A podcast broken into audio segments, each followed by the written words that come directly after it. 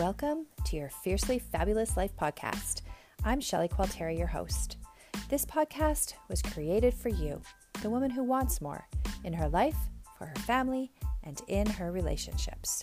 We're going to spend time creating inspiration and motivation while providing you with tangible, practical strategies and tools for your life to find greater happiness, love, and fulfillment. I will provide you with real life takeaways that have you not only thinking about, but taking action to create your fiercely fabulous life. Now, let's get started. Hello, and welcome back to episode three of your Fiercely Fabulous Life podcast.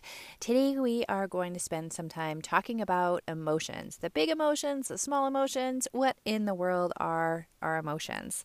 How well do we know them? How well do we understand them? What does it mean to flip our lid? How do we name them to tame them? We're going to talk about lots of these things, and I'm going to explain a bit more about emotion, how they show up what are our core five, and then give you some hints, tips, and ideas on how you can regulate these for yourself, as well as understanding them more, and for your children, and even everybody else in your world, too, right? Because we all have emotions. We all have emotions. Sometimes they can take us over, like the wave that swoops us under, catches us, and just pulls us out to sea, kind of tumbles us back in. Sometimes doesn't it feel like that with our emotions? Other times, it can be just a little bit of a, you know, sweep up around our ankles. We feel it, we know that it's there, but how do we deal with these? If it's us, if it's our kids, if it's our partners. So, today we're going to talk about all of these different things and figure out how to manage them as human beings. Obviously, right now we are in a bit of a different time. We're going into week nine of isolation and being in this pandemic. So things can be looking and feeling different for us with our emotions. Now, some interesting bit of research that I've been doing is that crisis and mental health calls have seen a 50 to 60% increase to helplines, mental health distress lines, crisis lines.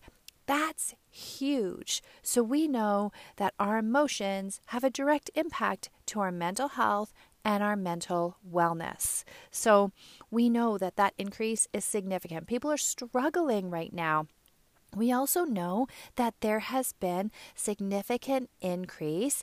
I believe it's 26% increase in downloading apps to help manage our big emotions, to try and learn how to stay calm, to figure out how to manage these things that are taking us over a little bit. So, let's get into it. What are emotions? What are our big emotions? My guess is that most if not all of you, would be able to say, well, it's anger, it's feeling sad, it's feeling happy. Yes, but there are five core emotions that we all learn growing up that's anger, fear, disgust, sadness, and of course, joy who poor joy gets overshadowed oftentimes by those bigger emotions that we feel. Oftentimes, we see joy as being the one that is smaller in our corners when we are looking at the big things that are taking us over. And oftentimes, we minimize joy in our lives, which makes our emotion and our emotional state feel even more challenging sometimes. So, when we take a look at these emotions, what do they actually mean? This is something I talk to my clients in private practice about all the time. If we don't understand and if we're not having the ability to name what our emotions actually are, other than anger or sadness, how do we know what tools what skills to pull out of the box to be able to manage the situation that's in front of us. So, when we think about anger, anger is actually known as a secondary emotion because there is so much underneath anger. What it is, is that it's suppressing oftentimes feelings of frustration, feelings of being jealous, outraged, pressured, aggressive, towards people. That is what sits under anger. Feeling all of those big things. Then we talk about being scared of things. We hear our kids say this all the time, or even for us, I'm feeling fearful of this situation. I'm feeling scared about what this means for me, for my job, for my health, for my family, for you name it, right? But when we think about fear, what sits underneath fear are things like stress, being guarded, feeling insecure, feeling trapped or worried even vulnerable, because those things are all scary to us. So, when we can pick apart what fear actually means, come to the root of what's happening for us, taking bite sized pieces, we can start building new tools and skills and making, like I say, counseling bite size. When we think about sadness, we all feel sadness. We can all feel that emotion. All of these emotions we all feel, but coming to terms with naming them. Underneath of sadness, that can feel like regret, tired, disappointed, lonely, needy, rejected. These are all things that sit under our bubble of sadness of not being able to really understand, you know, where is that coming from? What does that mean for us? What does that feel like? Now, let's not forget about joy. Let's talk a little bit about joy. What does this mean? Because joy is happiness. It can allow us to feel hopeful, can allow us to feel loved, it can allow us to feel, you know, maybe even a little bit rebellious sometimes right? We're thoughtful, it's kind. There's so many things that can come into joy. But why is this the one area that we tend to forget a little bit more about? Right? Yeah. So I know, and I'm hoping many of you are sitting there thinking, yeah, that's exactly what I am feeling in some of these moments. So let's wrap up with our five emotions with our friend disgust. It's not one that maybe we would think is one of our core emotions, but disgust really encompasses things like being hesitant around things, feeling judgmental around things, feeling disappointed, and all around awful. So, when we're thinking about disgust, many of us might label them by saying, I do feel awful today, or I'm feeling really hesitant about this. We may not even recognize that it is one of our real core emotions that we sit in quite often. So, now that we've named our five core emotions sadness, anger, disgust, fear, and joy what do we think about these a little bit more when we are thinking about the big things that take us over? So, being what we call in the counseling world emotionally dysregulated. Some of you might be thinking, oh my gosh, I've heard this so many times. Here we go again, this emotional dysregulating or regulating ourselves with our emotion in and around mindfulness. Yes, we do know mindfulness can help to regulate big emotions, right? That brain work that's happening. We're going to talk a little bit more about flipping our lid and the brain as we move forward. However, we also know that we are all born with a fight, fight, or freeze response. This is our physiological reaction to an event that we perceive, our brain perceives as harmful, an attack, a threat, or survival. So it was first described by Walter Cannon many years ago. And what happens when we are in our fight, flight, or freeze response is that we begin taking very shallow breaths. They're stinted, Right? These breaths, we're not able to get these big belly breaths that we often hear when people are talking about yoga, when people are talking about breathing exercises, this is where that response, that mindfulness people talk about regulating comes into play because our body physiologically reacts to an event that we perceive as a threat that changes our stress response when we are breathing to be able to kind of get into an attack mode. So, really, we need to let our bodies understand that even though something feels big and heavy, so to speak, there's not a lion outside of our door. We're able to step back and take a moment to be able to respond rather than react. But that takes some practice and some tools. So, I am going to give you one breathing exercise to try out when you are starting to feel overwhelmed. However, what I say to people is that we don't practice these in the moment of the stress response, in the moment of feeling attacked. We need to be practicing this all the time to get good at it. So, the practice that I want to leave you with for this particular dysregulation, to think just specifically about fight, flight, and freeze right now, is taking a big breath through your nose for a count of four, holding it for a count of one, then breathing out through your mouth for a count of six, holding it for one, and repeating. The fight, flight, and freeze response is your brain's protection for you. It's perceiving that threat. So we need to calm that down by taking again big breath through your nose for four, hold for one, out through your mouth for six, hold for one. Practice this when you're driving in the car. Get the kids to do this at dinner time. The more we can practice that regulation in calm moments, the more likely we are able to go to these practices, are tools, when we feel that we're in these attack modes. So let's think a little bit about our emotions as parents, as grown ups, as the adults in our home. When we have our children in our worlds, if we're parents and you're here listening to this, I want you to think a little bit about how your parents parented you. What were their emotions? How did they react when big things were coming up? They have created a blueprint for you for your adult self in how you're going to respond to big situations or little situations as we grow older.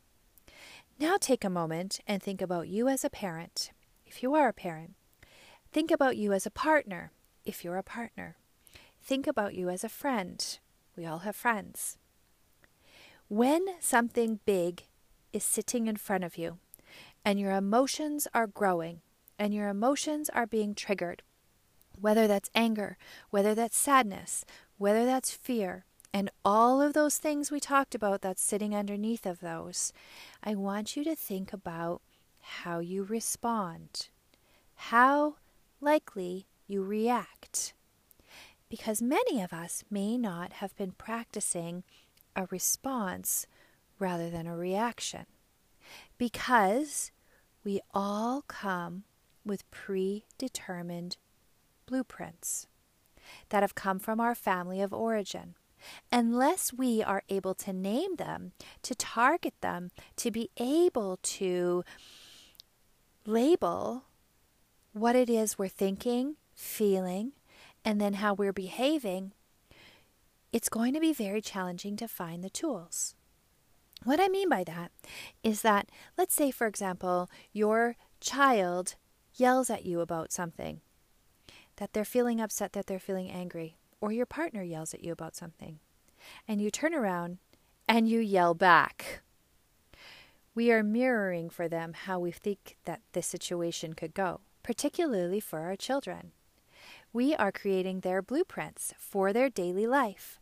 We're adopting our behaviors and we're playing these out over and over again in all of these dis- different situations, whether it's with our kids, whether it's with our partners, whether it's with our friends.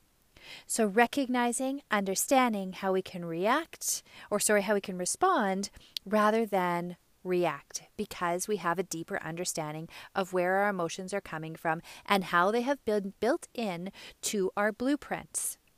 We all are going to have and been raised in environments that bring us grief, that have had some type of loss, maybe rejection, maybe anger, and connection. that connecting piece is so important in human relationships. So, when we're feeling big and overwhelmed, we need to remember that our kiddos are mirroring what we are teaching them. Our kiddos are de- being developed little blueprints to take them forward, to move them forward with how to deal with tricky situations. So, we need to have some patience with ourselves in discovering our own blueprints and where we want to alter these. We need to have some persistence in practicing understanding what these are, looking at a little bit deeper what they mean for us, and how we are teaching these to our children and teaching others to treat us by having open conversations, by building trust in our relationships, and by being able to create a capacity and understanding to learn these tools and redevelop our blueprints. So, as parents, when we are trying to regulate our children, whether they're are the little baby in our arms or whether they are a youth, it is our role to be able to teach them how to regulate. That's really hard to do if we don't understand how to do that for ourselves. So let's think about that little tiny baby that you brought home from the hospital those first couple of days. They're these little tiny, beautiful bundles of joy that cry. They cry we don't know what they need. So we try changing their diaper. We try feeding them. Are they too hot? Are they too cold? What do they need from us? Do they need more noise? Do they need less noise? Oh my gosh, I don't know how many different things when my guys were were small, when my daughter was tiny, when my sons were small, how many different things I tried to regulate them, to get them to stop crying, to see them laugh, to make them giggle. You know, when they were newborns to one to two, we do everything we can to try and regulate them, to see them in a place of joy and help them to feel good. But as they start getting a little bit older, toddlers who maybe have a little temper tantrum now and again, or a teenager who is throwing some bad behaviors out, skipping class, maybe talking back, their behaviors are still a form of dysregulation. Their blueprints are being formed. But when we're dealing with these little tiny babies, these little tiny bundles of joy that we bring home, and we would do anything for them to help them get to a place of being calm, giggling, and joyful, we forget as they get older that they still need this. They need to feel that support. They need to feel that encouragement. They need to feel regulated by you by figuring out with them what do they need? What is it that they're needing that looks different at 6 or 7 than when they're 10, 11 or 13 or 14? Their behaviors are their words. They're dysregulated and they don't know necessarily those big five core emotions of how to manage and deal with those. Their blueprints aren't fully developed and designed yet. You still have the ability to do that with them. So instead of punishing them, we need to seek to understand what is going on for them, just like we did when they were little, when they were these tiny new bundles of joy that we brought home from the hospital. We need to spend some time, lots of time, patience and persistence talking with them to find out how can we help them understand these big emotions and regulate what is going on for them. So as they get older, they turn it up. They turn up the heat, they turn up the the challenge that they're giving to you because they're trying to tell you something. They need your support. So our role as parents is to spend time teaching them how to self-regulate. And sometimes we're a hot mess. We need to figure out what's underneath those five core emotions to regulate ourselves as well. But what happens? We can get to this place where we rupture, we explode. So we call this flipping our lids. This is something that Dan Siegel uh, came up with a model, a hand model called flipping our lid. So, what does it mean to flip your lid? So, just fold your thumb into your palm and put your four fingers over top of your thumb. I want you to think about this as being your brain. I want you to think about your thumb as being your middle brain, your midbrain, the emotional brain. Okay, so your thumb tucked in under your fingers is your midbrain where all of your emotions, your memories are processed, and this is where our fight, flight, and freeze response sits and is triggered. However, because we have our beautiful four fingers covering up our midbrain, our thumb, our fingers are our cerebral cortex. It's our rational brain. It houses our ability to think and to be able to reason. When we think about and look at our hand and our fingernails, our fingernails are known as our prefrontal cortex. In our hand model of flip the lid. Okay, so our prefrontal cortex is problem solving. So, what happens when we flip our lid is our prefrontal cortex, our problem solving, is not connecting well with our midbrain. We're not able to access with our fingers through to being rational. So, what happens is that we flip our lid. We flip our lid. So, again, our thumb is our midbrain, our emotional brain that is tucked underneath of our fingers, fingers being our rational brain, and our fingernails being our problem solving tools. What happens when we get angry, when we get upset, when we go into big dysregulated emotions, fight, flight, or freeze is we flip our lid. So if you take your fingers and you flip them up so they're straight and your thumb is exposed, our thumb is our emotional brain. That is what is sitting out in the open. We need to be able to put our lid back on. Another way I want you to think about this to be able to explain it, and this works really, really well with kids. And once we understand this hand model, once we understand how the brain works in this capacity, we will see the flipping of the lid occurring so much more regularly to be able to creep on in there. Well, maybe I don't like that word creep. to step in and support that person in front of us who is becoming dysregulated. So, again, I want you to put your thumb on, on your palm of your hand and I want you to fold your fingers over. Now, I want you to think about for a moment what it's like when maybe you're cooking pasta on the stove that has a lid on it or potatoes on the stove that has a lid on it. The water starts bubbling and boiling, right? It starts out calm. We put everything in there. It's calm, it's flat, there's not a lot of bubbles happening. But then we start seeing it start to simmer then it's starting to bubble. What happens with that lid on the pot? We can see some steam coming out sometimes. It starts popping up and down, popping up and down before we see the water overflow because the heat is still on the same temperature. It's still on high heat. So if you're looking at your fingers and you're thinking about that pot lid and you're seeing them pop up and down a little bit, pop up and down a little bit, the lid popping up and down, popping up and down.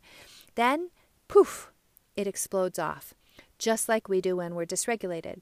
Now, what does it take to put that lid back on the pot without all the mess all over the stove? We need to cool down. We need to come down. We need to regulate by using different tips and tools in order to find our calm. And for some people, this means breathing. For other people, it might mean going for a run and coming to calm down. For other people, it might be getting down to the level of our child and just having eye contact with them and saying, I'm here for you. I'm here to understand. I'm here to connect to you. And in your mind, thinking, I'm here to help them change their blueprint.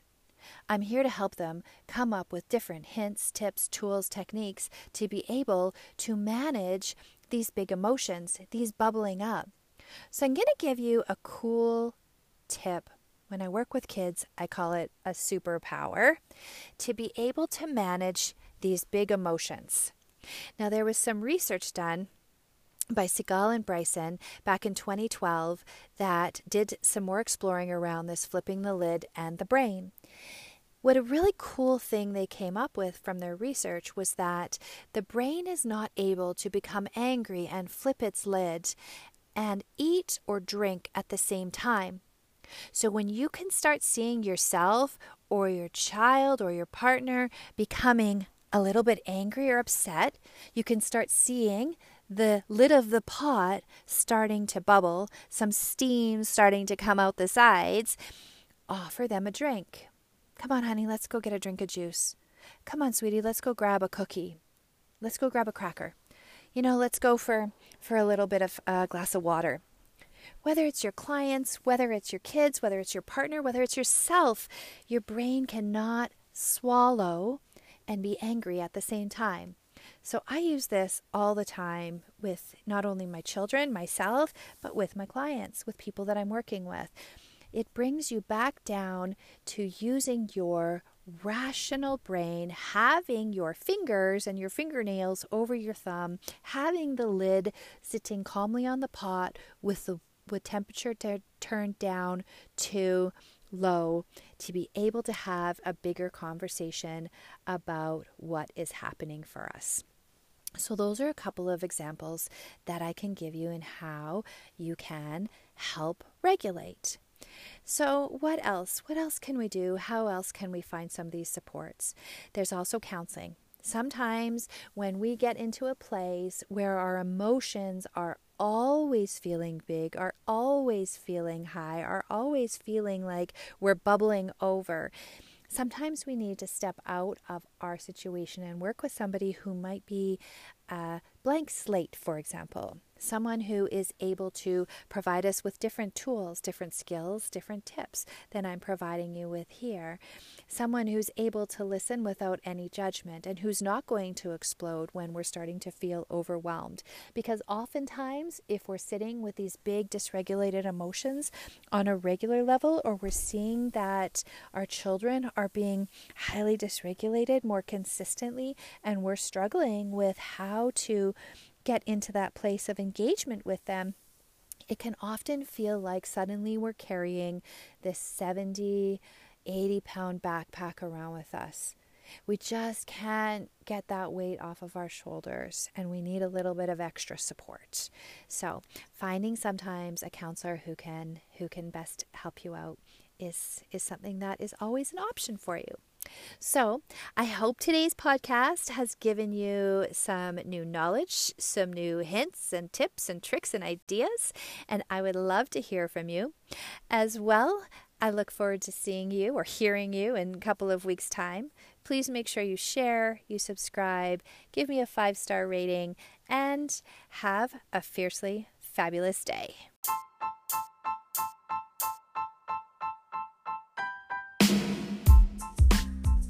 Thank you for taking the time out of your day to listen to your Fiercely Fabulous Life podcast.